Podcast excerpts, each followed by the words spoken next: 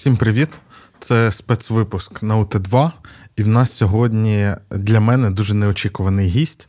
Єгор, представ гостя.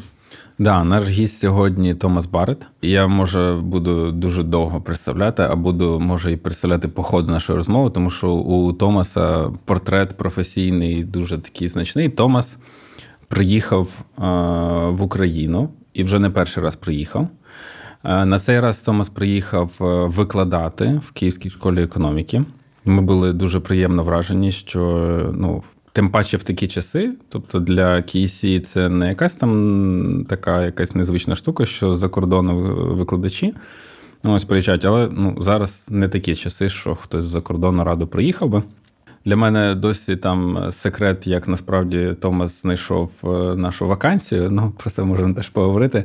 Ось і так класно все склалося. Зараз Томас викладає нашим студентам історію економічних вчень. Має і групу, яка на кампусі, і групу, яка дистанційно навчається. Ось без асистентів. Е, все це Це в нас, а ми, до речі, не розповідали про це. Е. Ну, це вже у нас місцевий мем про кількість асистентів на професора. Бо ми, коли е, говорили про курс Тімоті Снайдера, ми там ну, підмітили, що у нього є власне три phd студента. Я їх назвав в нашому випуску асистентами ну, які асистують на семінарах. Тобто вони ведуть семінарські заняття на тому курсі, про які всі знають. Да. Томас е, вчився в свій час е, в Оксфорді. Потім Я хотів сказати в Могилянці. В та потім в вільному найважливіший в вільному університеті Берліну, де я так розумію, у тебе була дуже насичена така програма, тому що ти взяв участь в програмах обміну та в той момент і в Могилянці тоді навчався, і не тільки. Ось е, це був перший твій візит тоді в Україну? Ні, я думаю, якась десятий. Ага. Я до ну. Тобто, у тебе вже е, такий достатньо трек-рекорд значний. Ось е, ти е, зараз пишеш дисертацію також, е, яка пов'язана з. Ми детально будемо про це говорити з міжнародними фінансовими організаціями, їхньою політикою, там допомогою різним країнам, в тому числі Україні. Починав Томас з того, що закінчив бакалаврат в Оксфорді з історії. Потім е, магістратуру з східноєвропейських студій. А я теж закінчив магістратуру з східноєвропейських студій. Так що ти знаходишся ти знаходишся зараз між у унікальній ситуації між двома людьми, які закінчили щось таке. Як... Посередині. Ти з східної сторони підступав, да. Томас з західної. Але да, Eastern European Studies – це така штука, в яку можна втиснути дуже багато всього різного. Так що тут е, можуть бути ще й різні профілі всередині. Треба почати з такого е, питання, яке вважається у нас в арсенал е, провінційного журналіста. Входить. Це да. про те, як тобі взагалі Україна, але я його перефразую, оскільки ти вже не раз тут буваєш. Чому тебе сюди тягне? Це трошки стідно дати відповідь на це питання, бо перший там, перший раз, коли я був в Україні, це був для курсу російською мовою. Ух і. Так, так. І ну, зараз, тому що я говорю українською, тут жив і так далі, це трошки стидно. Але я був е, бідний студент. Е, в мене був курс в Оксфорді е, російською мовою, але викладач. Ну, вона в Київ була... дешевше з'їздити, так? Ну, ну ні, ні, ні, вона була з Одеси, але вона була дуже стара, така е, братські народи. Ага. Вона була з Одеси, вони сказали, що ну, Україна, Росія ну, різниці немає. І просто було дуже, не знаю, старомодний і uh недобра викладачка. Ми знаємо таких викладачок з Одеси. Так що я вирішив, що я хочу вчити мову, вчити мову ну, десь краще. Ага. Але я був бідний студент. Ну, Віза для Росії був е, дорогий, так що я літав в Варшаві, типу цей районерський 10 євро квітки. І автостоп з Варшави до Києва. Там, типу, через Couchsurfing знайшов купу кучу знайомих. І це почався з цьому. І теж, е, коли я їхав автостоп, я познайомився з, з німець у нього громадські організації на Луганщині, ну, був в цей в цей час. І він сказав, що ну, якщо що, е, літа можна приїжджати до Луган, до Северодонецьку і з нами волонтерити. Я сказав, ну чому ні? Угу. А, ну, Я думаю, в цей пункт я вже був захоплений, якщо можна сказати, в Україну. Угу. Прикольно. Ти вже кажеш раз десятий тут. Ти відзначаєш для себе якісь зміни? От коли ти був в перші рази, і ну, очевидні зміни, що є повномасштабна війна, це зрозуміло. Але е, як е, е, сама Україна змінювалася?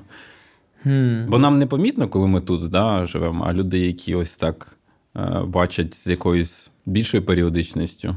А, Це може відповісти з багатими точки зору. Я скажу про дві теми. Я я думаю, перший раз, коли я привів, це був 16-й, 16-го році. І це був тоді такий, типа, відчуття після Майдана, типу майданський оптимізм, граждан, громадянське суспільство і так далі. Типу, я, ну, це був після Брекситу недавно.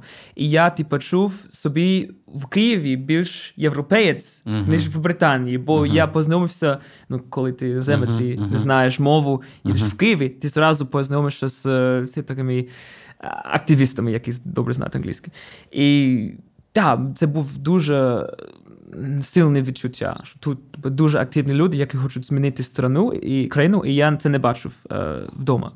Потім був ну, трішки, типу, післямайданська депресія, типу, uh-huh. ну, реформи не прийшло uh-huh, не дуже. Uh-huh. Повномасштабна війна, це вторгнення це був жорстка річ, але я я зараз теж відчуваю трошки ця єуфорія, коли ми говоримо про Україну. Не, не про війну, а про Україну. А друга річ, я буду сказати, що коли я прийшов, я був не так багато іноземців в Києві або в Україні взагалі, і тих, хто був, були переважно ну, сектористи. Uh-huh.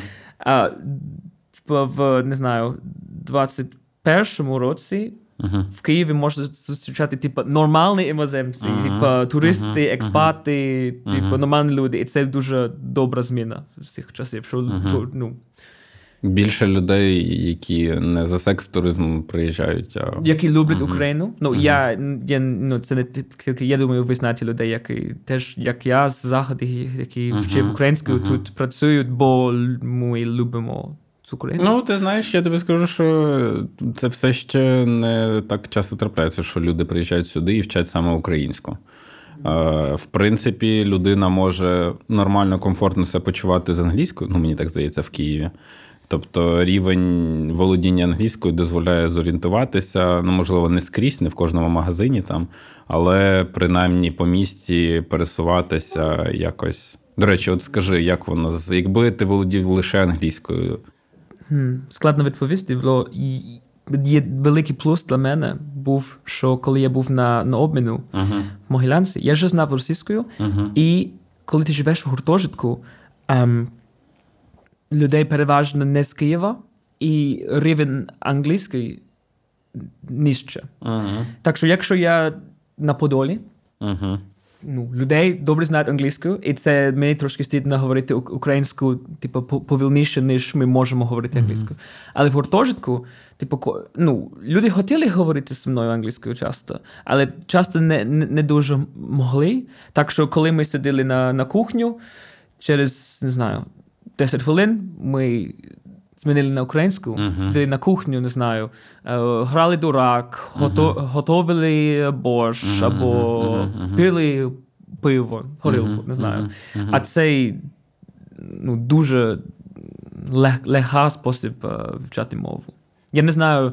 Якщо я втрапився в інший університет, де переважно спілкують російською, я я не думаю, що я би ну, говорив так добре українською. Ти з Німеччини, до речі, ти так. ж з Німеччини потягом. виїжджав? Цілий, а, цілий... Е, потягом. Тобі mm. люди якось казали, типу, слухай, ну, типу, ти їдеш туди, там ракети літають і. Так, так, так. Ну, мої батьки зараз е, трішки розуміють, бо я вже був е, минулого року в, в Києві, в Львові, в Полтаві, ну, інш, іншу роботу, не не академію. Ага. А, В той час це був. Так, багато мені сказав, що ти що ти робиш, ага. але я думаю, коли ти сидиш в Англію, і думаєш про Україну, це типа о, війна, типа, я не знаю, як як старі фільми з ем, з, з Бознею, де люди реально, типа, в столицю бігають від снайперів і, ага. і бомби. І ну, бути в Україні під час війни це дуже сильна річ, ага. але ну, життя продовжує для більшості людей, ем, які тут. Так що так, я це розумію, але люди додому вони вони типу, думають, що я не знаю, якийсь воєнний кореспондент. Ага, ага, це не так. Давай поговоримо про е, предмет твого вивчення. Мене Єгор дуже зацікавив тим, що сказав, що ти е, критично дивишся на такі інституції, як, наприклад, Міжнародний валютний фонд. Да, е, Тому що е, для мене. Е, і багатьох людей в Україні це одна з тих інституцій, на які є великі сподівання в плані реформ. Е, я колись е, ось тут недалеко, біля Київфудмаркету, е, побачив, як групка активістів допитувала Давида Арахамію, це голова фракції Слуга народу, і питали про призначення антикорупційного прокурора. А він каже: так в нас ніхто не вимагає призначення. Каже: ну, хоч би за якийсь странчів попросили це умовою, ми б тоді зробили. А так ми що? Просто так візьмемо і, типу, і призначимо. І мені дуже сумно від того стало, тому що ну, виходить, що хоча це призначення було потрібно нам передусім. Але справді в нас багато чого, багато інституційних реформ робиться під тиском е, під тиском таких інституцій, тому що вони дають нам гроші і просять нас щось зробити для цього. Але кажуть, що не все так однозначно. Це правда. Раніше я теж займався е, тему судова реформа. І тоді я теж говорив про про Євросоюз і про МВФ, про цей. Я не знаю, як англійською буде conditionality, типу вимоги, ага, можна да, сказати, вимоги. Е, про ці вимоги. І ну, коли ми говоримо про судову реформу, це типу, ну, це, це працює доволі добре. Ну, Треба якась реформа, судова реформа. МВФ вимагає, і Україна можливо uh-huh, це uh-huh. імплементує. Можемо інший раз говоримо, якщо ці вимоги допомогли судову реформу. Uh-huh. Ну, ще, ще заблоковано багато років, але це це не моє. Я думаю, люди більшість людей думають про це. Але ну, дуже інша інша сфера праці МВФ це фінансова політика України, бюджет. Ем, витрати державу. Не тільки МВФ, а теж Світовий банк. Е, я написав, як це буде. Е, Європейський банк у Реконструкції та розвитку. Дивися. Ми, як середньостатистичні українці, знаємо всі ці назви і абревіатури. Оці листочки на загальному плані мають бути е, видно. Це словничок. Так, це словничок. Багато слів. Е, ну, Це ми перший раз на подкасті взагалі, і перший вступ, ну такий довгий вступ українською. Так що. Напишіть Але... в коментарях, яка чудова українська. Я е, наздожену Юрине питання. Тобто, е, ну, як традиційно працює МВФ, наприклад, візьмемо МВФ. Та? Тобто вони там. Е, Взагалі, МВФ, напевно, ніколи не дає е, гранти, тільки позики, правда?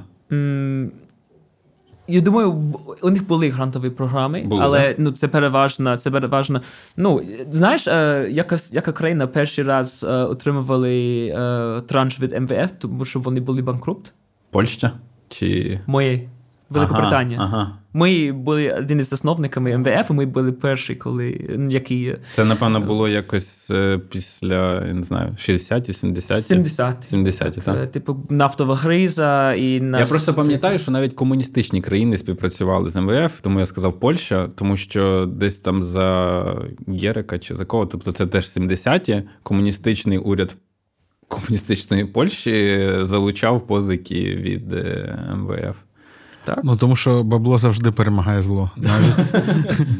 Вони працюють зазвичай в програмах е, кредитів, там, тобто вони дають кредит. За ці всі десятиліття вони там, умовно кажучи, позичали гроші десяткам країн.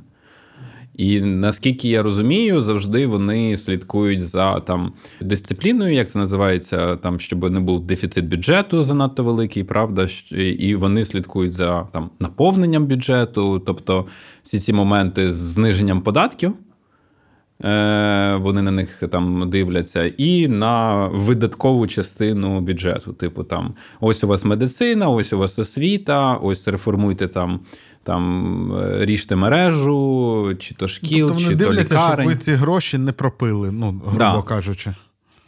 МВФ, ну, якщо Україна є в бідло, якщо uh-huh. є риск, що вони не мають грошової резерви, як, наприклад, долари, і вони не можуть е, ну, купити не знаю, бензин, це буде велика величезна економічна криза, типу велика інфляція. І МВФ стоїть там. Ну, ідея, в принципі, що Україна не може впадати в цій uh-huh. ситуації, і вони дають гроші, щоб обійти цю ситуацію. Uh-huh. Але це може них, бути що, них, дефолт, так? Дефолт, тобто, щоб припинити uh-huh. дефолт. Але у них є їхні вимоги.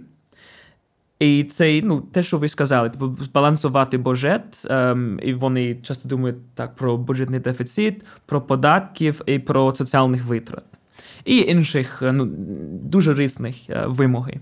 Але ем, ну, це був дуже актуально в 70-х і 80-х в ем, е, Південного Америки, South America, uh-huh, uh-huh, Південного Америки, теж в е, арабських країнах, що був дуже велика критика МВФ. Сказали, що у у, у, у вас, у МВФ, дуже, е, можна сказати, американське розуміння, що така добра економіка. Uh-huh. Це значить дуже ну, низькі витрати державу, um, низькі податки, um, фокус на приватний бізнес, приватизація всіх державних підприємств. І збалансований бюджет, так що бюджетний серплус, хоча США довго немає, але ну як Німеччині, наприклад. Типа, і е, фокус на експорт. Е, і багато країн сказали, що ну, це добре, в принципі, але ну, для нас наші економіки не працюють як США. Ми не, типу, ем, розвинуті економіки. І якщо МВФ знову і знову скаже, що тобі треба скоротити ці соціальні виплати, ми просто падаємо більше і більше в бідло. Uh-huh, uh-huh. І ну, це те, що ну, МВФ вже багато років працюють, але ем, країни постійно повернуться до МВФ, хоча вони виповнені їхні вимоги. Типу, uh-huh. ну, Наприклад, Пакистан або Монголія, або Киргизстан, Молдова. Молдова. Тобто вони... вони повертаються, хоча не виконують, правильно? Ну, виконують, а виконують, але все рівно все рівно лишаються бідними. Це, так, це не слухайте, а виходить, ну. просто мені здається, що ну, Україна ж зазвичай не виконує і теж лишається бідною. А це, цей наратив МВФ. А МВФ скаже, скаже, ну, це для мене це типу типовий реч ем, багато західних інституцій. Вони скажуть, що ну, ем, ми скажемо англійською principal agent problem. Uh, principal – це захід, agent – це Україна. Uh, principal добрий, у нього добра ідея, uh, але agent не виконує ці ідеї. Uh-huh. Типу, це і позиція захід часто. Uh-huh, uh-huh. Але вони часто не думають, якщо ми зробили те ж саме uh-huh. куча разів, і навіть України, України виконали ці ідеї, і це про, провали, проваливають fails. Uh-huh. Скільки разів? Можливо, у нас є проблем в наш план. Uh-huh. Але вони про це дуже рідко думають. Для МВФ, як для установи, тобто місія. В чому полягає місія загалом глобальна для Міжнародного валютного фонду? Ну, фінансова стабільність. Фінансова стабільність. Але у них є в їхні документи певна ідея, як це працює. А це те, що ми сказали ага. про низький низький. Е, ну так, як вони витрати. це бачать, що це можна забезпечити. Да? Тобто вони доктринально так ставляться до того, що параметр такий-то має бути такий-то, параметр такий-то, такий-то, такий-то. І ринкова економіка. Але наша, умовно кажучи, МВФ ну, рятувати країну X.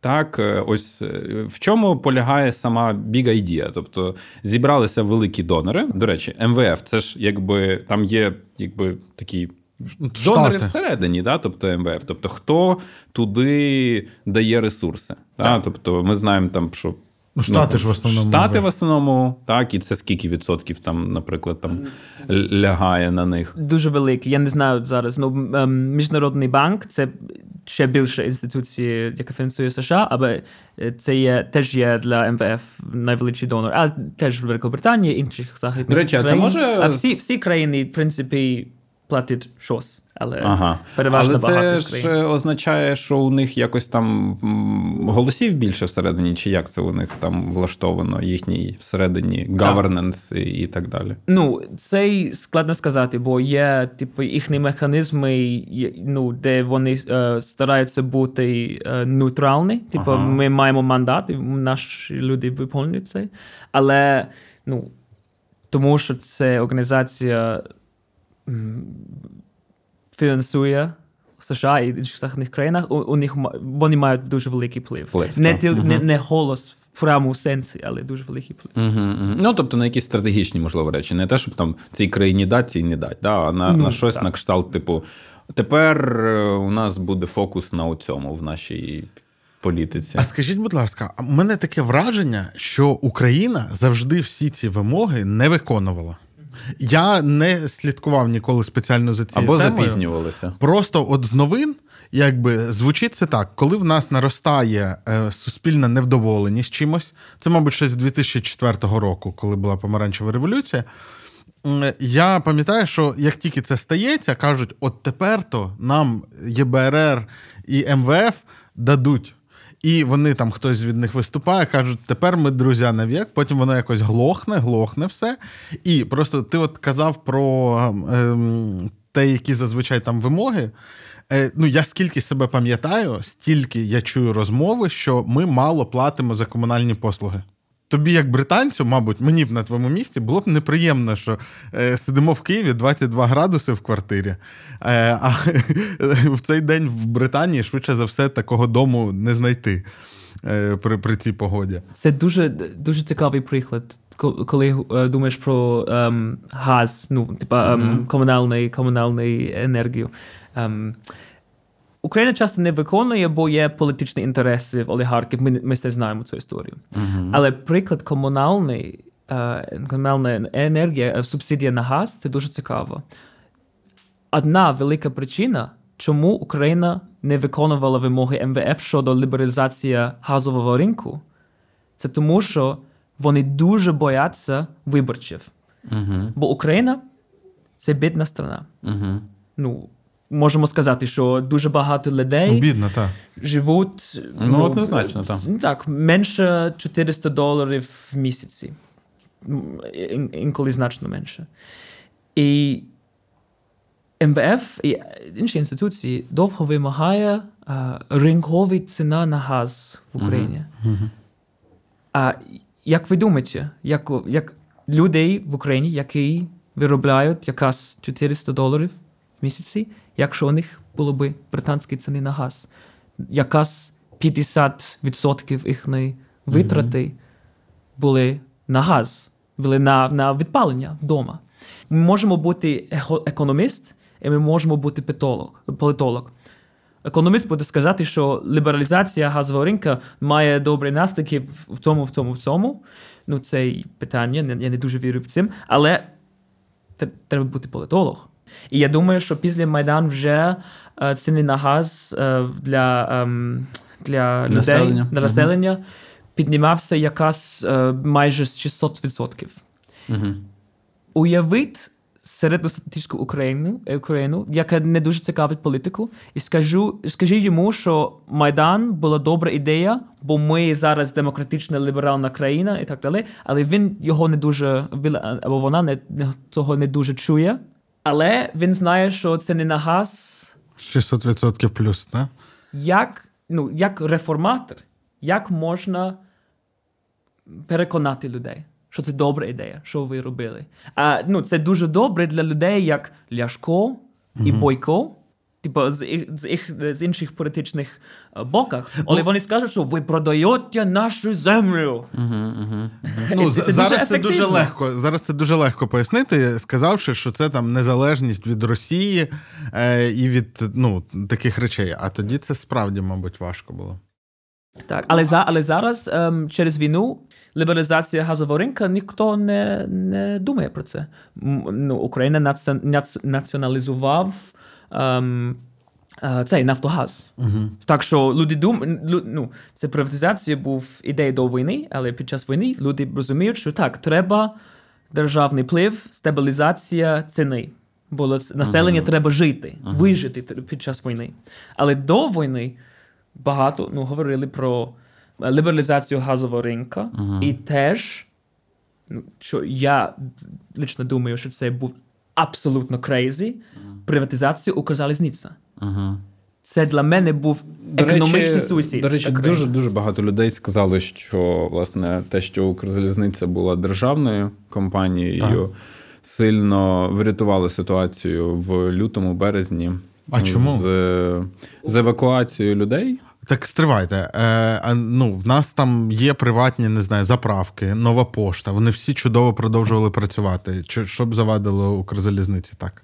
Ну, якщо ти в одному мозковому центрі керуєш е, всіма а, потягами, інфраструктурою, і тобі ж очевидно, що треба приймати сотні адхок рішень в під час лютого, кінця лютого і березня. Це не тільки бізнес, це стратегічний об'єкт. Е, ну, В Британії в нас, типа, 20, більше 20 е, залізничних компаній, які дуже погано працюють але приймають дуже багато грошей. Ну вони приватизовані, але вони всі рівні отримують субсидії від держави, бо вони дуже дуже неефіцієнтні. Це типу uh-huh, uh-huh. приватна монополія. Uh-huh. І це й би сталося в Україні, по моєму погляді. Тобто а ти вважаєш, що в Британії це помилка, що там приватизовані е, ну, ну так не історично. Вірюють, але ну, я я цей е, я ну багато в Британії е, вірять в це. Um, так що та ем... а, але в Британії вони приватні, тому що так історично склалося. Це та, ті ж час, компанії, які їх будували. Я думаю, під час Thatcher, або під час Thatcher, або. Але ж пізніше. там, напевно, як е, ну саме покриття, тобто залізничне покриття, воно все одно належить державі. Та? Тобто тут um, йдеться про поїзди, які їздять там. Та? Так, то поїзди і право використовувати покриття. Ж, uh-huh, так, uh-huh, прикриття. Uh-huh, і um, так. Укрзаліз... ну, багато говорили про те, що треба приватизувати Укрзалізницю, бо е, Укрзалізниця не, ма... не має прибуток. Та, Є би прибутковий час цей ем, постачання е, речей, типу, ну, для промислової. Um, Ваго, вантажні перевезення. Вантажні, да, так, що вони так. є прибутковими, а пасажирські дотаційні. А Вони хотіли um, приватизувати uh, прибутковий част. Але це трохи дивно на мій погляд, сказати, що ну, зараз ситуація в Укрзалізниці, що прибуток, прибуток, може, прибуток. прибутковий час фінансує пасажирський. А пасажирський це не продуктовий. А це пасажирські а, системи в Україні це чудово. Уяв... Ну, Українці часто про це не думаєш, але коли я перший раз їхав на електричку з Фастова до Києва для 13 гривень, я в шоці.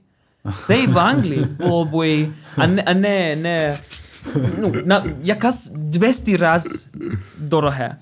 А для багато людей в Україні це дуже-дуже важливо, щоб вони можуть заробати, заробати грошей в місці. Ну, власне, по суті, це для цілої економіки. Це для робоча економіки, сила, так. яка прибуває в мегаполіс кожного дня. Так. Я я про Британію і ціни. Я був в Лондоні один раз, і я е, я там запізнився на літак, коли повертався, і в мене закінчились сигарети. Е, І і я в останній день ще загубив запальничку. Я купив запальничку в аеропорту а потім за меншу суму е, на таксі їхав з Жулян на край Троєщини. Е, І це це там скільки це? Кілометрів під 30, мабуть, відстань, чи ну 20 плюс.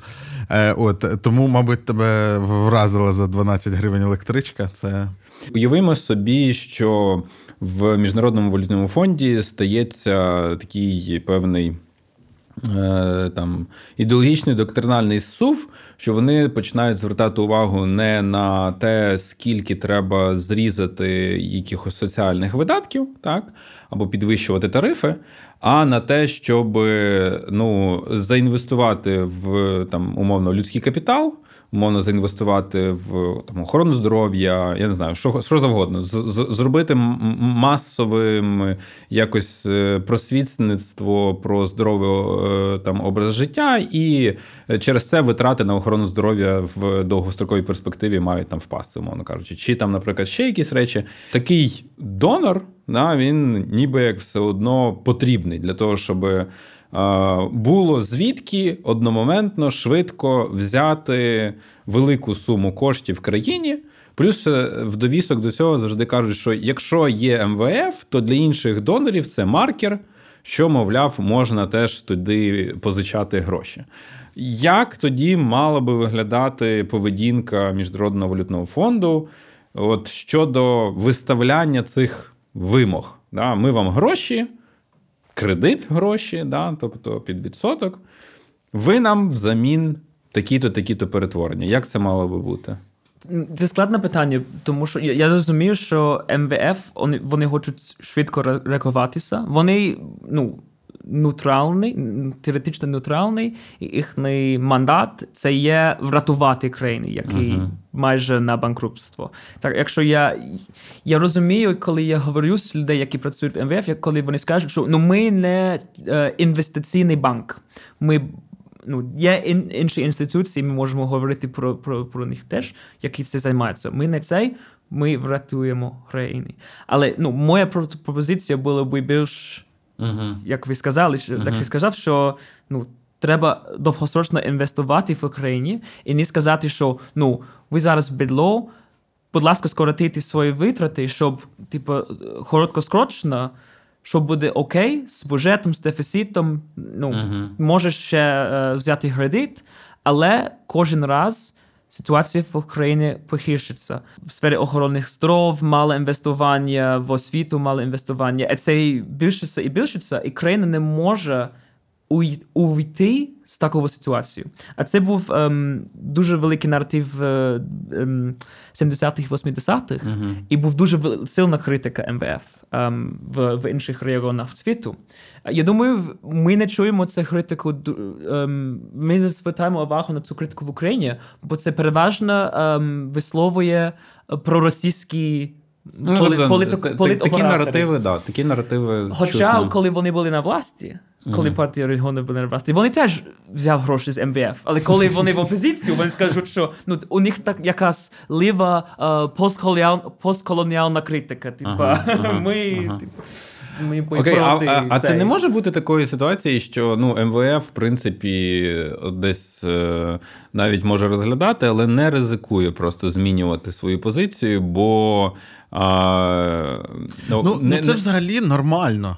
Ну, От от я запитав про це, е, але ну, от є донор, там я впевнений, що Британія швидше донор, е, ніж реципієнт в МВФ. Ага.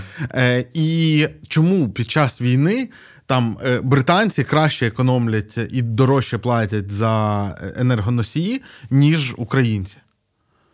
Ну, це це ж просто ти ти даєш там гроші комусь і не хочеш, щоб він там бухав. чи Ну, от от якісь такі аналогії напрошуються, хіба ні? Я думаю, що це навіть гірше.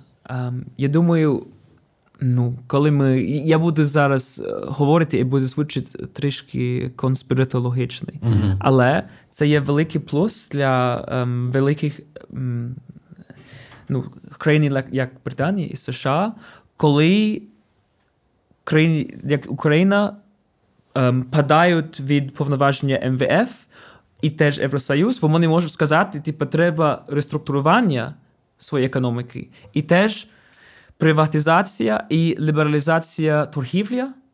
А це дуже вигідно для.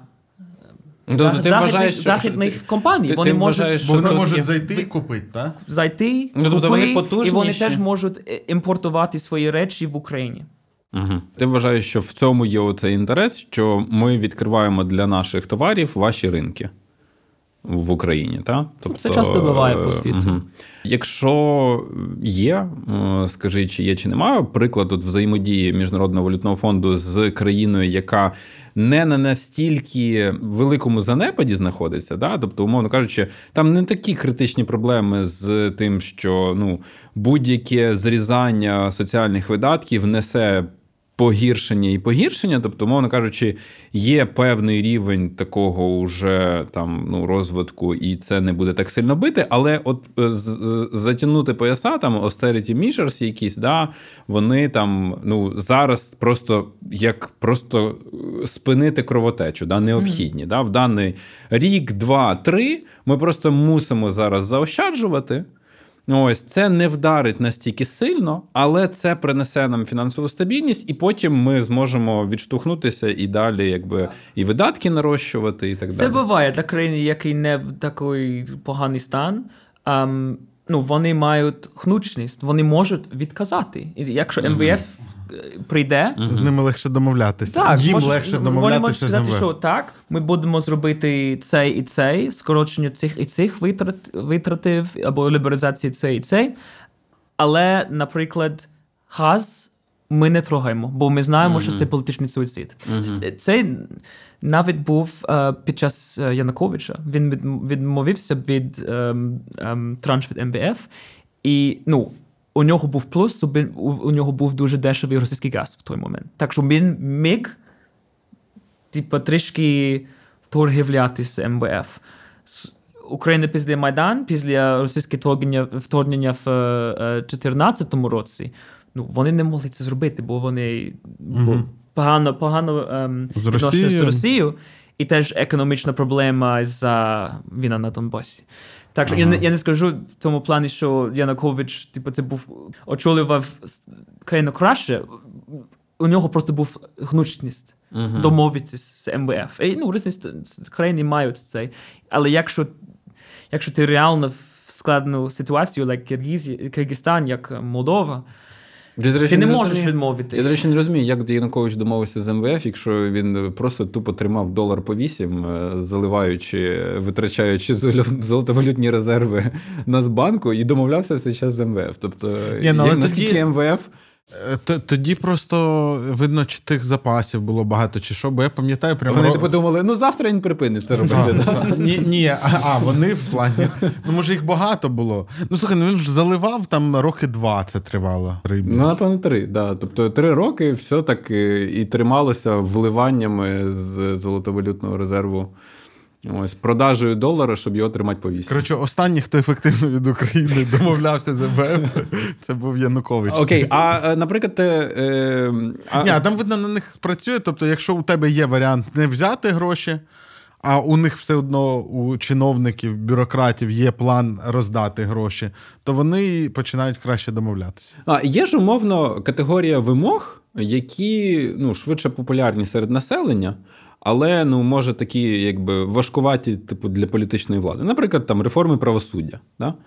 А от е, я правильно розумію, що МВФ зазвичай якраз такі вимоги не дуже висуває. Так, я думаю, це був трішки виняток в Україні, що МВФ теж цікавить цю тему, бо вони хочуть створити. Вони скажуть, що щоб економіка буде краще, треба зробити краще інвес, інвестиційна ситуація, mm-hmm. інвестиційний клімат в країні. А це має а багато аспектів, mm-hmm. ну як е, лібералізація торгівлі, менше бюрократія mm-hmm. і теж антикорупція. судова антикорупція, судова система. Так що це, але в Україні це був. Думаю, дуже потужне відношення. Особ... ну, МВФ не просто сказали, що хай хай покращити судову систему. Вони реально ну, поставили да, дуже конкретні, конкретні угу. вимоги. А, а зазвичай їхні вимоги.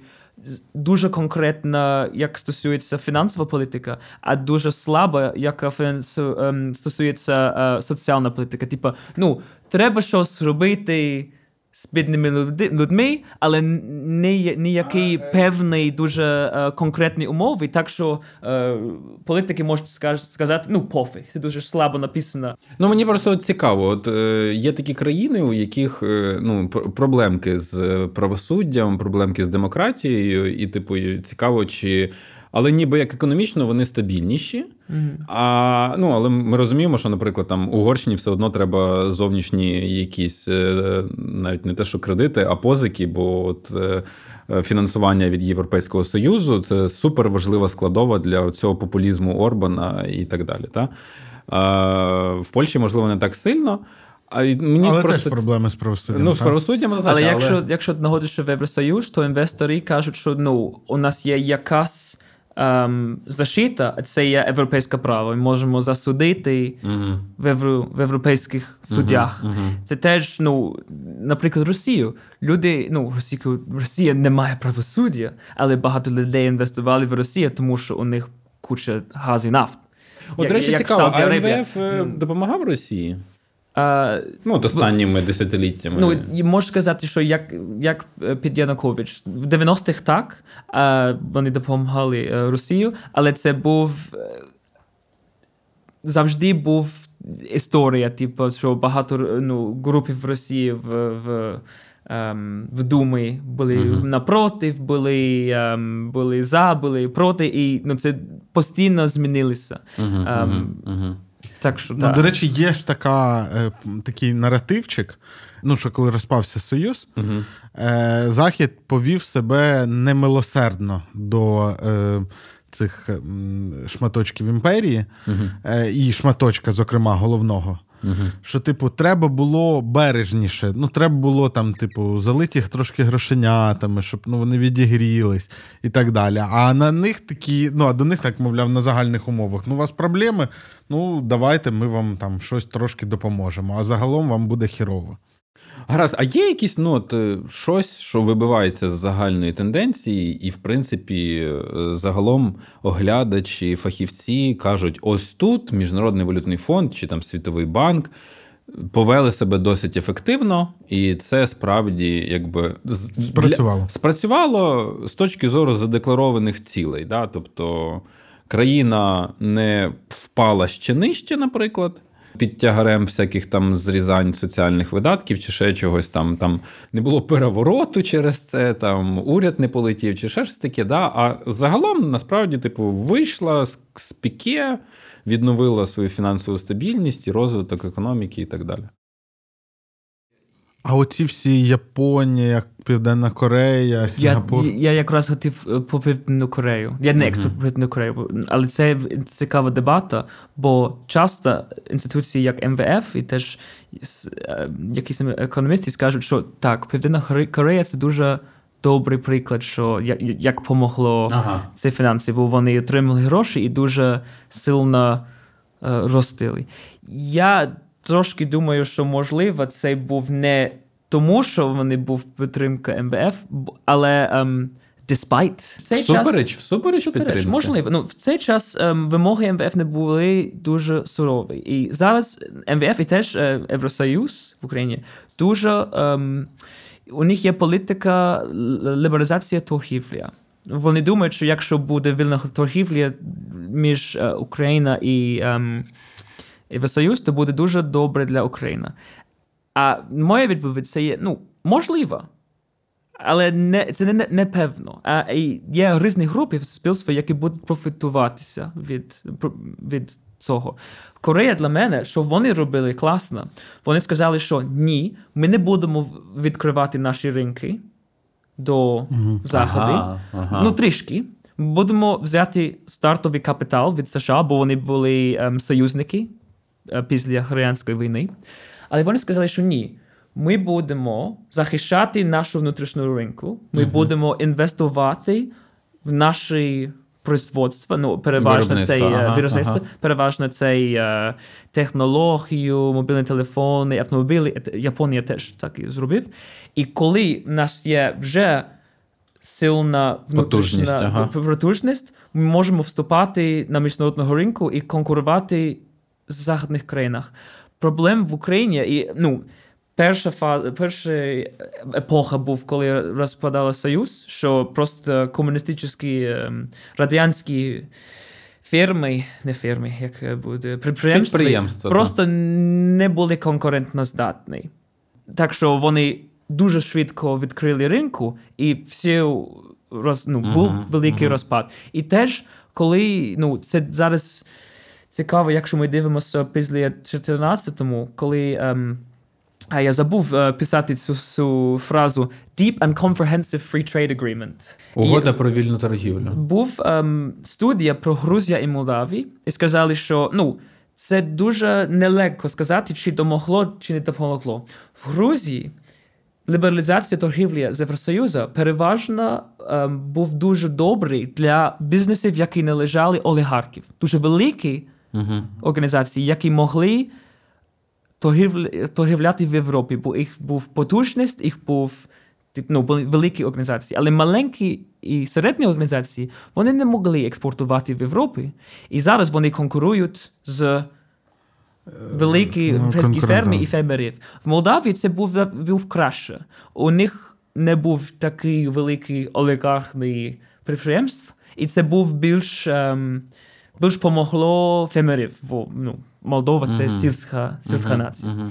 Uh, так що для мене ну, це, ти, ти це є, ін, є інші способи розвиток. І лібералізація торгівлі, особливо в, в Україні, як Україні, де є сильна, як буде legacy, сильна... Спадок. Сильний, в Україні є сильний спадок ем, промислові товари. Промис, ага, промисловість. промисловість. Але це часто не може конкурувати з європей... за західних фермах. Якщо я правильно розумію твою думку, то е, ти кажеш, що можливо не всі ринки треба відкривати, а дещо притримати, щоб воно розвилось всередині. Е, а а які це мають бути ринки? Тому що е, от я одразу думаю про себе як споживача, і я хочу як споживач, щоб тут все було відкрите. Тому що мені не подобається там ціна на автомобілі в Україні. У нас ціна на автомобілі там дорожча, ніж, мабуть, у всій Європі. Не тому, що це там свідома антиавтомобільна політика держави на на стримування, а тому, що ну просто це у нас закритий ну, у нас ринок. є е, Кого ми дуже, захищаємо? Дуже популярна тема. Вона останніх там років 5-7. Якби у нас немає потужного там виробництва легкових автомобілів. Натомість е, існує цей величезне мито та податок на ввіз автомобілю, який просто тримає на плаву. Е, ну там дуже любили казати, що це якби підприємство Порошенка. Підпри... Ні, не підприємство Порошенка, а там ось цей автозас і так далі.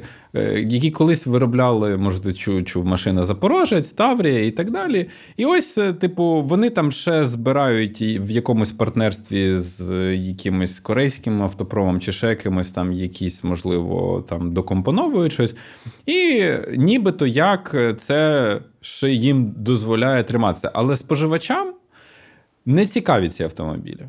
Споживачі все одно купляють там німецький автопром, якийсь, е, ще щось. Е, і от е, всім дуже сильно сподобалося населенню, та? коли опустили податки на ввезення іномарок іноземних автомобілів, всі почали ввозити ці автомобілі і так далі. Там інші якісь проблеми теж з'явилися з екологією, та зрозуміло. Але населенню стало набагато легше придбати для себе автівку. Якби опустили ці мита, і це справді ну, стало ну, можливо. І багато таких речей. От можна взяти навіть простіше з технологічної точки зору, там будівельні матеріали, да, е, будівельні матеріали. фарби, от те, чого буде багато потрібно Україні. Теоретично ці виробники вони є в Україні і є навіть кого захищати.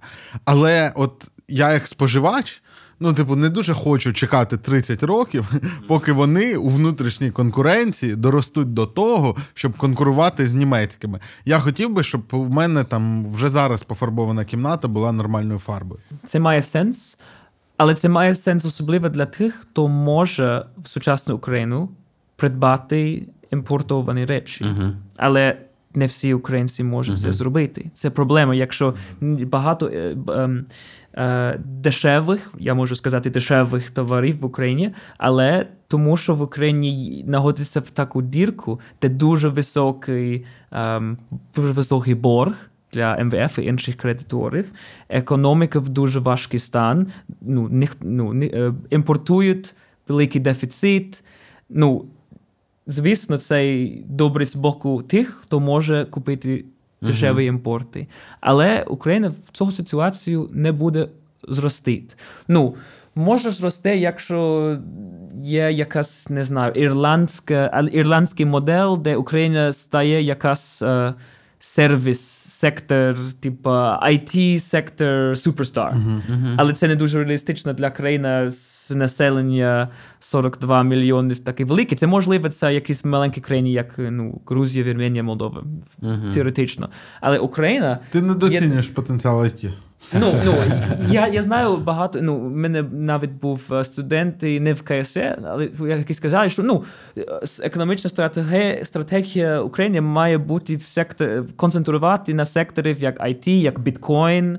Uh-huh. Ну, Ти ти бачиш моє лицо, що я не дуже uh-huh. великий прихильник цього стратегію, бо це не дуже реалістично для України, де є багато ну, ну, це це дуже великий, це є промисловість, це є сільського господарства. Розвиття, яке базується на IT, не буде трохати е, великий час населення. Для мене Україна, mm-hmm. якщо ми говоримо ну, типа, 30 років назад, ем, Україна був один із найвищих країн світу. Ем, з боку промисловість, мануфактуру. Mm-hmm. Ну, Люди з українськими ракетами їхали в космосі. Гелікоптери, самольоти. Я знаю, що я говорю про радянську економіку. Я не скажу, що радянську економіку було добре. Я просто скажу, що я я, не, я думаю, Україна в сучасний світ може і бути таким. Це не є, як буде inevitable. Не, не уникненно. Тобто це, це не неуникненно, що Україна знаходиться в ситуації зараз, коли він більше не произведе таких ем, mm-hmm. таких промислових товарів, а переважно експортує. Ем, я читаю мій цей експорт основних сирових товарів, як uh-huh. металургія ем, і uh-huh. агротоварів. Ну, Україна може бути сильний промислова сильна промислова, промислова країна. Ну, це, це моє зараз думку. про це кажуть не в контексті оцього спадщини радянської. Зараз про це починають е, говорити в плані того, що дуже дешева робоча сила. Що, мовляв, зараз при цих цінах на людину годину. Е, є сенс будувати тут підприємства. І це а я думав... це, це, це проблема. Я думаю, що це справжня проблема. Ем, якщо ми дивимося на на Бангладеш, Бангладеш вже 40 років має свою стратегію. У нас є дуже дешевий ем, угу. робочий, сил. робочий сил. Ми будемо е, е, приглашати зовнішній капітал, щоб розвивати. Але вони ще в такому стані, що вони просто капітал приїдуть, бо їх дуже бідне населення. Вони не розстали. Треба для того якась дуже сильний і умний план інвестицій в економіку, в стратегічних секторах, наприклад, в Китаю. Я не знаю, чи в Україні ну, на влада є людей, які мають такий величезний план і можуть це виконувати. Але я думаю, що ну, я дуже вірю в українців, особливо громадський сектор, типу, ну, інтелектуальні люди. Я думаю, що вони можуть хочете більше, ніж план МВФ. Я я думаю, ну, я я, не я скажу, що я думаю, Україна може бути набагато амбі, амбі, більш, більш амбіційний. Е, амбітніша. А а, а скажи, ти ти вважаєш, що Китай гарний приклад е, такого розвитку? Це це складно говорити про це, тому що Китай є авторитарна держава, і це складно сказати, якщо вони якщо вони будуть демократії. З економічної точки зору. Я думаю, якщо ми говоримо про 90-х, е, Радянський Союз ем, ну, просто е, скасував ем, command economy. Угу. Командну командну адміністративну планову, планову економіку. Так. І, типу, відразу хотіли на міжнародного ринку як ну, ринкова економіка. І це був, ну, ми знаємо, як це склалося. Це буде дуже проблематично, бо для ринкової економіки треба багато інституцій, політичні інституції, регуляції. Типу, це uh-huh, не можеш uh-huh. це робити. Що Китай зробив? І вони можливо, вони, вони могли це зробити, тому що вони авторитарні. Вони сказали, що в нас є держава і державна економіка, державне підприємство, але ми будемо будувати приватний сектор з зовнішнього капіталу um, alongside. Ага, поруч. Поруч. А економісти, западні економісти, які не думають, що держава може бути добрий інвестор, Вони сказали, що ні, це не буде працювати. Але Росія зараз, російська економіка це жарт, а китайська економіка дуже сильна, і дуже багато людей не живуть в бідності більше із, із-за того, що у них був дуже стратегічний інвестиційний план. Ну, це з боку британців я не хочу бути китайців, але якщо ми порівнемо бідність в Китаї в 80-х роках і зараз, це просто. Тобто рівень життя зріс. Так, так. І я не, не я не думаю, що що це багато економістів скажуть, що ну. Е, Китай це просто був бідна країна, і є, типу, рост. Типу, це просто це не тому, що вони робили щось добре, просто вони. Типу, від нуля легше рости. Так. А, а я я це не вірю, бо багато країн світу не ростуть від нуля. Угу. Треба стратегія для що, для, uh-huh, для, для цього. Окей, але ну повертаючись до сьогодення, тобто Україна точно не може відмовитися від е, там міжнародної фінансової допомоги. Е, Наш бюджет е, там, от е, в минулому році десь 50-60% це міжнародна допомога, всі надходження. Зараз, напевно, ще більше буде в цьому році. Ми ну, приречені по-любому на те, щоб а отримувати цю допомогу, потім ту частину, яка була кредитами, та ми ще будемо повертати. Цього ми вже не змінимо. Що нам потрібно в цій ситуації тоді робити? Тобто, от ми. Ці гроші прийшли, і вони прийшли з такими-то вимогами. Отже, ми маємо, от як на роботі дуже часто говорять: ну, добре, там погано, але так уже є, що робити. І думаю, ми живемо в дуже цікавий історичний момент. І, ну, хоча це дуже печальний момент. Um, одна велика зміна є, що Україна має дуже великий власна міжнародна ціна зараз. Um, я думаю, що, що? на український on the world stage. Ага. На, а, тобто ми ми в центрі уваги. як Так, так. так. Угу. І ну, Байден і інші скажуть, що так, ми будемо допомагати Україні до кінці, що ми ну, Україна захищає нас. Mm-hmm. Я розумію, українці ем, довіряють західні партнери і інституції, як МВФ і Євросоюз, більше ніж вони довіряють їхню державу. Uh-huh. Ну, можливо, він це трошки зміниться. Зараз люди сильно вірять в Україну. Я не знаю, наскільки вони ще вірять в державу. Uh-huh. Вони скептично ставляться до це. Але я думаю, що це проблема, коли Україна скаже, що ми просто будемо. Виконувати всі вимоги МВФ, типа західні партнери, ми зробимо, що вони хочемо. Я думаю, це момент, де Україна може сказати ні. Ми будемо вирішати нашу майбутнього. Ми будемо сказати так, ми захищаємо вас. А це означає, що ми маємо певний голос в цьому uh-huh. напрямку. Uh-huh. І я думаю, що одна річ, що я, я хочу сказати про про ідею Заходу в Україні. Uh-huh. Бо часто в Україні я зустрічаю ідею, що ми хочемо бути в Захід, типу в Євросоюз, або ну. Це і наш, е, що написано в Конституції, типу євроінтеграційний напрямок України. Я теж в це вірю. Але... Як британець. Ну, як британець, коли вірив в Україні. Я я, я не більше не скажу е, про про Британію. Ні, Але... ні, ну Єгор жартує про те, що Британія ж вийшла з Євросоюзу. А тому я в Україні. Ага, ага. Так. UK уїде, UKR уїде. Um, але я думаю, що таке Захід? Ну, це один річ, якщо, якщо скажеш, що ми хочемо суспільства як в США, або як в Британію, або як в Франції, або Німеччині. Um, і я думаю, багато українців скажуть, що um, я хочу, що Україна буде більше як США бо я, я хочу бути багатий. Я хочу, ну, я талантований чувак, і я хочу, що економіку, ринкову економіку дає мені можливість бути багатий. І мені, ну, якщо людей не дуже ефективно займаються свій бізнес, то пофіг. Uh-huh. Ну, це один, ну, є, це стереотип, але ну, це просто я I'm exaggerating. Uh-huh, uh-huh. Але можу сказати, що захід означає, що в тебе є um, добра система охорони здоров'я. Ну, Це те, що я дуже ціную, бо я знаю, якщо ну, я зараз живу в Україні, але якщо я, в мене буде якась сильна хвороба, я знаю, що я йду в Британію, і в мене буде догадати.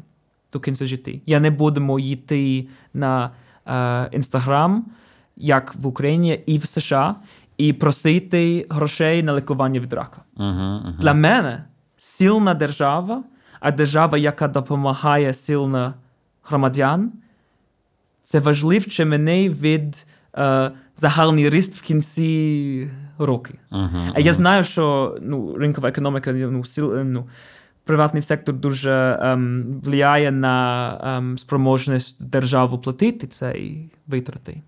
Але я думаю, що це питання протизації, якщо пр- пріоритет. А, якщо пріоритет. ми дивимося на Німеччину або США, Францію або а, Британію, як ми що ми можемо очікувати з державою?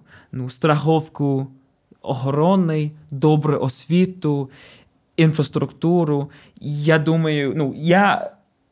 І це не тільки я. Зараз я думаю, ем, Роберт Габек він очолює ем, німецький зелений партія, Е, і він часто говорить про державу як добрий інвестор, як добрий стратегічний інвестор. І як держава, е, часто економіки, економісти скажуть, що ем, держава it crowds out. Що якщо держава витрачає багато грошей, приватні компанії не можуть ем, е, отримати. е, Витискає, держава витискає їх. Так, я вірю, це. Ну, це теоретична річ, як і подумали економісти, але я думаю, що емпірі, ем, empirically, На практиці. на практиці це навпаки. Держава може стратегічно інвестувати в напрямок, а приватні бізнеси, вони they crowd in. Мгм. Якщо це добра інвестиція, якщо це просто врятувати якийсь поганий Ну, банк, якщо це не монополія. так. Умовно кажучи, якщо ми зробили гарний якийсь сервіс, привчили е, клієнтів і там споживачів до цього рівня, то в принципі, ну там. Якщо є кредити при цьому та для бізнесу доступні, то бізнес може залучити якийсь кредит або інвестиції Щоб і ще краще розвивати. зайти на цю. Але ну мені, е, мені резонує теза про те, що ми, якщо там будемо просто зрізати видатки, так особливо там в. Ну, ми, ми точно не те, що не можемо там зрізати там і думаємо. У нас немає можливості де, десь тут заощаджувати. У нас точно величезні потреби там в розвитку медицини, величезні потреби в інвестиціях, саме там в охорону здоров'я, тим паче зараз, тим паче там з всіма каліцтвами, там і так далі. і так далі. Ось е, у нас величезні потреби там в інвестиціях в освіту, саме в інвестиціях. Тобто треба вкладати туди кошти для того, щоб там отримати. І це такі кошти, які не на один, не на два, не на три роки. Да? Будь-яка реформа там освіти, наприклад, да, це кожного року ти мусиш скрупульозно там 10-15% від поточних видатків да, давати на інвестиції, тому що це нові якісь обладнання, класи, підвищення кваліфікації там вчителів, ще щось, ще щось. Це зрозуміло, да? Що мені якби бракує в цьому всьому, це а, щоб ну, це відбувалося стабільно і довго, а щоб це не відбулося на три роки, а потім ми це відкатали назад, згорнули і перестали це робити. Тому що так це не має ніякого ефекту. Да? Тобто це має бути довго. І тут я прекрасно розумію будь-яких міжнародних наших партнерів, що дивлячись на мінливість України і те, наскільки тут хитаються уряди, ще щось. Е, Міняється влада, змінюється одразу напрямок руху, політика, і ніхто просто не наважується під таке навіть ну, якось заходити, допомагати, інвестувати. І такі, типу, ну, ми могли би, в принципі, підтримати розвиток вашого там, людського капіталу. Да?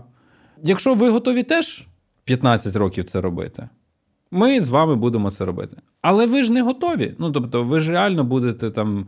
У вас сьогодні такий порядок денний, завтра такий порядок денний, і там ну, популізм і ще щось там ну, розхитує владу. І не те, щоб типу кожен. Та й просто невизначеність. От ти розказував колись, що в Канаді там домовились на 15 років е, різні партії, що буде єдиний Ну, курс по освіті. Ну, а в нас е, це теж можна досягнути такої домовленості, тільки пройде три роки, і серед тих партій, які досягли цієї домовленості, жодної не буде в парламенті. Да, і буде геть новий якийсь там е, порядок денний. Тобто я можу зрозуміти, е, ну а також я можу зрозуміти, що не тільки мінливість просто там політичного курсу, ще величезна кількість якихось корупційних проблем, ще чогось, ще чогось, просто знижує рівень довіри. Да?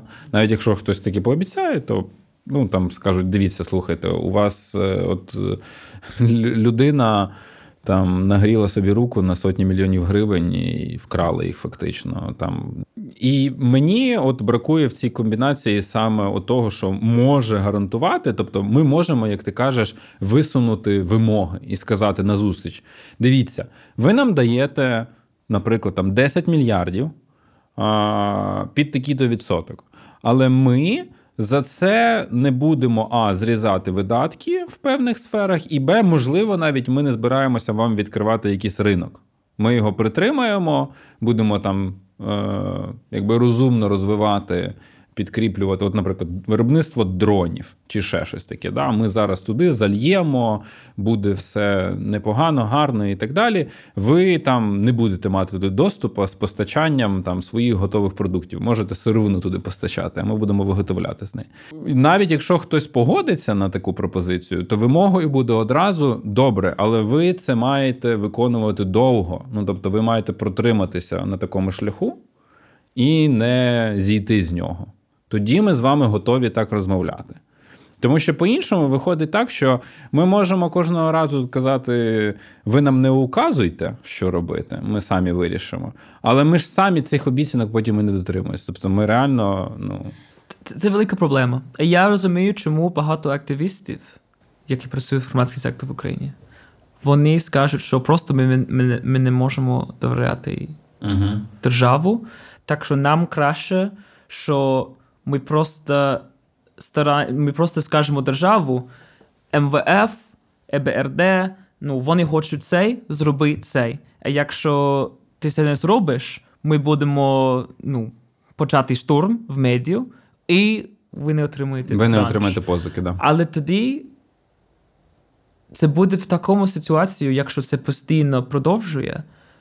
Дуже дуже проблематично, що в Україні в Україні вийде з цього ситуацію. Uh-huh. Вони будуть постійно наше життя в таку саму ситуацію. Це питання твоєї віри в претензії української держави. Uh-huh. Um, і я часто думаю, що коли люди скажуть, що держава діє погано, особливо не про політиків, а про сам державу, що ну, держава е, неефіцієнтний, держав, державне підприємство дуже поганий. Я думаю, що це часто питання, що є дуже мала довіра, а тому недостатньо інвестування. Угу. Є держ, державні функції і підприємці в інших країнах, де є добра інвестиція, вони можуть діяти дуже добре. добре. Я боюсь, що щодо перебудови. Угу. Що буде, будемо. Я боюсь одну річ, а це те, що цей великі суми для перебудови. Ти маєш на увазі відновлення, да? А, відновлення країни. Угу. Типу мільярди, які угу. ем, е, ну, сказали партнери, що Україна отримує, що дуже багато буде просто йти в карманах. Ем, Будівельні ферми і не дуже допомогти людей. Це один реч. Uh-huh. І те, що держава продовжує після війни тупа приватизація. Uh-huh. Типу, приватизація, яка підтримує МВФ, е, МВФ і інші організації. Типу, е, просто всі державні майн, держав, держмайна і державні підприємства просто приватизувати, бо їхні думки такі. Вони думають, що ну, вони дуже ефіцієнтні, і тому треба приватизувати, бо в приватний сектор вони будуть Але краще. Ж, Але це, ти, це цього ти, не буде. Ти, ти суцільно проти буде. приватизації? Чи, наприклад, там готель е, в центрі Києва приватизували і скільки там мільярд, по-моєму, щось гривень, таке. щось таке. Ну тобто, там, чи ти говориш про. Е, що не варто приватизувати бездумно якісь речі, які можуть мати стратегічний вплив, Ось е, чи загалом проти приватизації? Там... Я більш про стратегічний вплив, але ну. Теж держмайна це проблематично, бо ну, люди, які підтримують приватизацію, вони часто не думають про те, що ну вони скажуть, що треба приватизувати, бо держава погана і корумпована. Ну, ти, про, але, але проти про... загального просто такого погляду, що давайте все продамо, І якби, Бо держава неефективно цим керує. Так, а... і, корумпована, корумповані політики будуть uh займатися цією приватизацією. Так що приватизація буде просто не не знадобити прибутки до бюджету. Uh-huh, це один річ. І теж, я думаю, є багато стратегічних сфер в Україні де це не має бути продуктовий. Це ок. Приватним, да? Не має бути приватним. Прибутковим. А, прибутковим. І, а. а, це слово сложно. Прибу... Прибутковим. Прибутковим. Бо це є стратегічно. Це може бути в державних руках, і там може бути витрати з бюджету. Наприклад, Укрзалізниця, бо це дуже дуже ну, важливо. Пасажирські або або а чому, Укрпошта. А чому Укрзалізниця або Укрпошта, от Укрзалізниця, е, чи була б вона такою ж стратегічною, якби не війна? Ну, чи Просто Росія що... завжди буде. Е, ну, ну, ну, можливо, ні, але ми мож, ми, нам треба думати, що Росія завжди буде, щоб він просто не да, зник. Щоб, щоб її не стало, нам треба так. Але ну не знаю. Е, а що ти думаєш про ринок землі? Я не володію землею, е, але мені здавалося, що оцей механізм ем, вводу вільного ринку, що він такий трохи лицемірний. Що він, е, ну, що одразу не пустили міжнародні компанії на ринок землі. Е, і він лицемірний, тому що е, от там Зеленський сидів і на прес-конференції говорив: а що ви вважаєте, що правильно, щоб розкупили західні компанії одразу нашу землю? Ні, я вважаю це неправильно.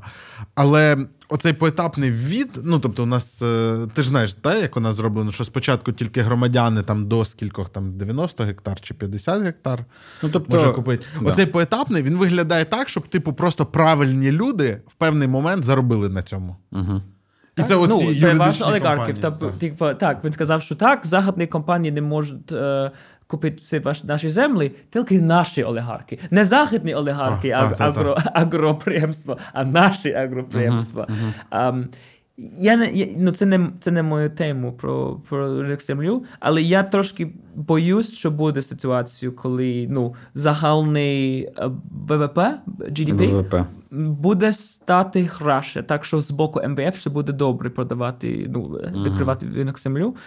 Але я думаю, теж буде дуже багато експлуатація, і ем, дуже багато людей, які зараз живуть з землю, але частково з землю, буде вмушено через схеми продати свої землі. І я думаю, що, що можливо для ВВП це буде добре, але я я боюсь, що буде дуже багато проблем, бо це дуже слабо регульований. Я... Але про це я не маю дуже певну. Я... Ну, Там просто там є ж і зворотні проблеми, коли її не продавали, то там у інвесторів завжди був там горизонт планування пару років.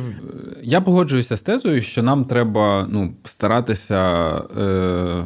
Ну, ставати більш суб'єктними і вимоги зустрічні висувати. Але я вважаю, що передумовою для цього, тобто, е, щоб так робити, ми повинні е, власні обіцянки, власний курс до кінця тримати і доводити. Тобто, умовно кажучи, якщо ми там висунемо якусь таку вимогу, там протекціоністську чи ще щось там, та то ми просто мусимо самі ж дотримуватися цього, і це ну, вертає нас до питання до питання до питання нас самих. Тобто, е, це наші в першу чергу проблеми, які ми мусимо якби владнати в суспільстві, суспільство з урядом, там суспільство з владою, що якби суспільство, там, умовно кажучи, розуміє, в чому інтерес там довгострокової політики, та влада не буде там так легко реагувати на оці хилитання і на там якісь просто завоювання цієї влади та і там боротьбу за владу заради цієї боротьби. Можна боротися за владу, але ми мусимо продовжувати там певний курс. Да? Ми не можемо його обривати.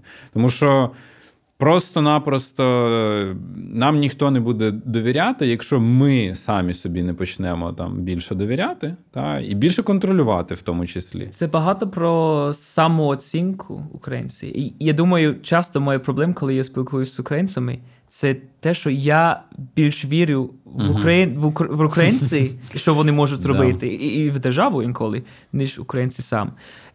Я думаю, я погоджуюсь з багатими речі, які сказали, що треба показувати добрий шлях, але я думаю, є один проблем. Я бачу це дуже сильно в Британії. Якщо ти починаєш цей курс, коли ти дуже зменшишся сил держави через uh, зменшити витрати, зменшити кількість uh, послуги uh, державних uh-huh, підприємств, держава буде більш і більш слабий. Uh-huh. Тому що it's a um, self-fulfilling prophecy. Uh-huh, Ти думаєш, що держава не може нічого доброго зробити, так що мало інвестування в держави і стає... роби її ще слабшою, і тоді е, не варто очікувати, що вона зможе ставати якісною. Так, і, і можу давати один доб... приклад про це. Була ідея в 90-х в Британії, що приватні компанії більше можуть давати якісь державні послуги, ніж державні компанії. Пошта була один приклад. І люди думали, що так, ну, наприклад, нова пошта і Укрпошта. Так. Що має кращі послуги? Ну, угу. Очевидно. Очевидно, нова пошта. І вони думали, що якщо приватизувати наш Укрпошта, що наш Укрпошта стає краще, але став гірше. А вони не розуміли чому. Але це дуже очевидно. Укрпошта і наші Royal Mail виконували багато державних функцій, де держава плаче за послуг. Ну, uh-huh. ну, коли це є певний в легіслацію, в законодавство певні послуги, певні певні ціни. Але проблема був, що нова пошта має добре, дуже добрий. Це те, про що ти говориш? Тобто є сервіси, які не мають на меті прибутковість. Ну і точно, тому що нова пошта у нього дуже бага... добрі сервіси, бо треба. Ем, ем, взяти е, клієнти до собі. Треба конкурувати. Треба конкурувати. Коли держава скаже, що ну ми складаємо п'ятирічний договір з приватною компанією, є ну коли є тендер, є конкуренція. Але коли більше немає тендер, немає конкуренції. А що там зробить компанія? Компанія скаже: ну, ми хочемо прибуток, так що ми будемо ем, виповнити вимоги цього договору але дуже-дуже дуже дешево. Цей, Таким чином ми можемо зробити прибуток. А люди в британці сказали: ну чому наші послуги та зараз так погані, ми хочемо це змінити. Але тому, що це приватизовані ці послуги, держава не може. Ну, держава тільки може йти до компанії і сказати: ну, ми хочемо, щоб ви зробити це краще. І компанія скаже: ми можемо це зробити краще. Дай більше грошей, щоб змінити цей договір. Так що держава більше плаче, коли приватні аутсорсинги ферми зробить погану роботу. А ця ситуація дуже довго схалася, і був дуже багато скандалів. Роддомах в не, не роддом, ем, де старі люди проживають. Ем, хосписи. Дом, ну, хосписи, дом пристарелок, де, дом, де живуть. Ем, ем, жінки, які постраждали від домашнього mm. насильства. У нас немає це, слова для цього. Це були це були приватизовані, і компанії mm. стараються зараз дуже. Ем, дешево зробити свою роботу. І теж е, ну, пошта, пошта теж. Класичний випадок уже серіали знімають в в'язниці Сполучених Штатах Америки. Угу. Це Ось. точно цей приватний. Так. Коротше кажучи, відповідей немає, як треба. Зрозуміло, що все дуже складно. Все нас дуже складно. Е, І я подумав, що е, жанр. Е, у нас просто є ще подкаст, де ми вдвох з Єгором. uh І мені сьогодні монтажер, наш вчорашній випуск. А я йому кажу, так класно поговорили. Він мені пише, каже. Це надто депресивно, ти хоч би попередив. Я подумав, що у нас такі політичні трилери виходять. Ну, Це не політичні, але трилери. Дякую за цю розмову, було дуже цікаво. Дякую. Е, Може, якось повторимо, коли будеш наступного разу в Україні. Е, Ставте лайки, підписуйтесь, е, ставайте патронами, спонсорами, і оце все. До зустрічі.